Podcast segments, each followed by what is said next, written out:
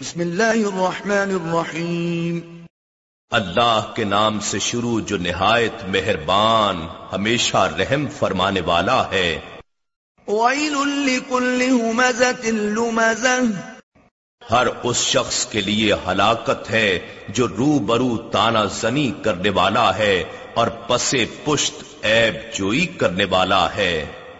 الذي جمع مالا وعدده۔ خرابی و تباہی ہے اس شخص کے لیے جس نے مال جمع کیا اور اسے گن گن کر رکھتا ہے۔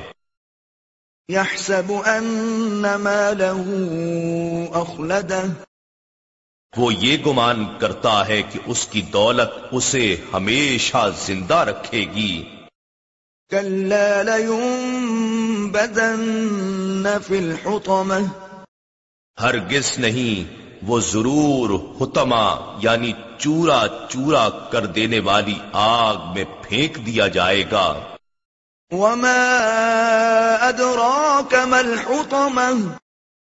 اور آپ کیا سمجھے ہیں کہ حتما چورا چورا کر دینے والی آگ کیا ہے؟ نار الله الموقدة۔ یہ اللہ کی بھڑکائی ہوئی آگ ہے۔